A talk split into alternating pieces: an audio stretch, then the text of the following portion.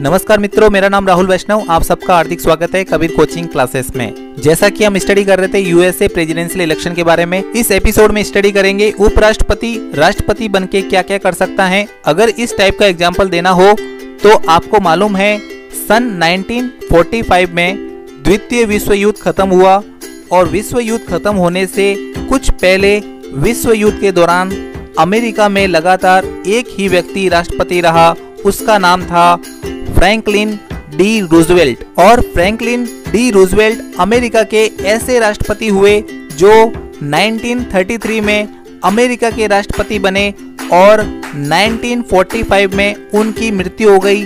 तब सीट खाली हुई, नहीं तो वो और चार साल राष्ट्रपति रहने वाले थे।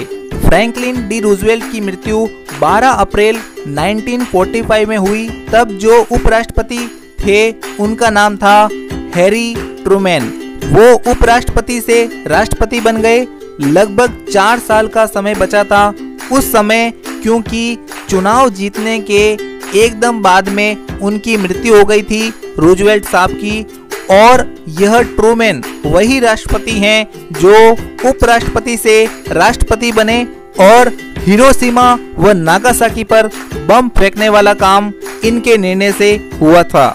इसीलिए अमेरिका में उपराष्ट्रपति कोई छोटा मामला नहीं होता है, वो भी राष्ट्रपति बनने की ताकत रखता है। और राष्ट्रपति को कुछ भी हो तो उपराष्ट्रपति राष्ट्रपति बन जाता है। और बाद में इन सब विवादों से बचने के लिए अमेरिका संविधान में 25वां संशोधन किया गया 10 फरवरी 1967 में। इस संशोधन में लिख दिया गया कि अमेरिका राष्ट्रपति किसी वजह से मृत्यु या इस्तीफा या बीमार हो जाने के बाद ऐसी बीमारी जिसकी वजह से वो वापस लौट ना पाए। तो vice president shall be president, उस स्थिति में उपराष्ट्रपति राष्ट्रपति बन जाएगा और जो टर्म बची हुई है, चार साल की, उसे वो पूरा करेगा। अमेरिका में री इलेक्शन नहीं होता है। अमेरिका में इलेक्शन चार साल बाद ही होता है। उस बीच में कुछ भी होगा तो उपराष्ट्रपति राष्ट्रपति बन जाएगा। अब उसे भी कुछ हो जाए तो पंद्रह अधिकारियों की सूची वो इसी संशोधन में लिखी गई है लाइन से। उसी के अनुसार राष्ट्रपति बनते जाएँगे, लेकिन इलेक्शन चार साल बाद ही होगा। अमेरिकी लोग इस बात के पक्के हैं। तो ये है महत्व अमेरिका संविधान में राष्ट्रपति व उपराष्ट्रपति के पदों का। और जब उनका इलेक्शन होता है तो पूरा अमेरिका हिल जाता है, क्योंकि वो एक बहुत बड़ी महत्वपूर्ण पद होती हैं। अब अमेरिका के राष्ट्रपति को कितने समय तक राष्ट्रपति होने का मौका मिलता है मतलब उनका कार्यकाल कितना होता है? चलिए इसके बारे में स्टडी करते हैं। भारत में राष्ट्रपति का कार्यकाल पाँच साल निर्धारित है। इसी तरह अमेरिकी राष्ट्रपति का कार्यकाल चार साल निर्धारित है। लेकिन सवाल ये उठता है, क्या कोई व्यक्ति फिर से राष्ट्रपति बन सकता है या नहीं बन सकता है, इस बात को लेकर अमेरिका का संविधान शुरू में मौक था और उस पर उसने कोई भी प्रावधान नहीं किया। इसका यह मतलब मान लिया गया था कि हाँ बन ही सकता है तो चार साल तो लिखा हुआ ही था। चार साल बिल्कुल बन सकता है। जब अमेरिका आज़ाद हुआ 1775 से 1783 के बीच में, जिस अमेरिका को आज हम जैसा जानते हैं, पहले वो अमेरिका वैसा नहीं था।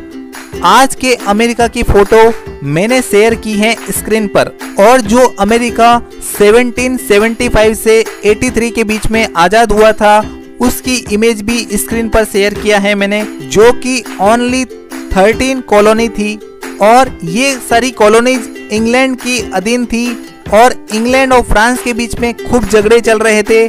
फ्रांस और इंग्लैंड के बीच में दुश्मनी का यहाँ खूब फ़ायदा मिला अमेरिका को। इन तेरह राज्यों ने मिलकर यह तय किया कि हम इंग्लैंड से आज़ाद होंगे तो इस तरह से झगड़े हुए, परंतु समझौता नहीं हो पाया। अंततः अमेरिका आज़ाद हुआ। सन 1775 से लगा करके 83 तक एक स्वाधीनता संग्राम हुआ। इन 13 कॉलोनी ने एक युद्ध लड़ा और इन लोगों का चीफ कमांडर था जॉर्ज वॉशिंगटन जॉर्ज वॉशिंगटन का वॉशिंगटन में बड़ा सम्मान था। 4 जुलाई 1776 के दिन अमेरिका में यह घोषणा कर दी गई कि अब हम आज़ाद हैं। इसीलिए अमेरिकी लोग आज भी 4 जुलाई को इंडिपेंडेंस के तौर पर, सम्मान के तौर पर देखते हैं। तो युद्ध चलता रहा करीब सात साल तक। 1783 में फाइनली इंग्लैंड ने अपनी हार मान ली। फिर एक संधि हुई। इस युद्ध में फ्रांस ने अमेरिका का जमकर साथ दिया। उसके बाद में 1787 में एक सम्मेलन हुआ फिलाडेल्फिया में, जो कि वहाँ पर एक संविधान सभा बैठी थी। उससे पहले भी संविधान चल रहा था। उनका टेम्पररी संविधान था वो, जिसको बोलते हैं article of confederation and perpetual union. तो पहले सात आठ साल तक इस एग्रीमेंट से काम चलाते रहे।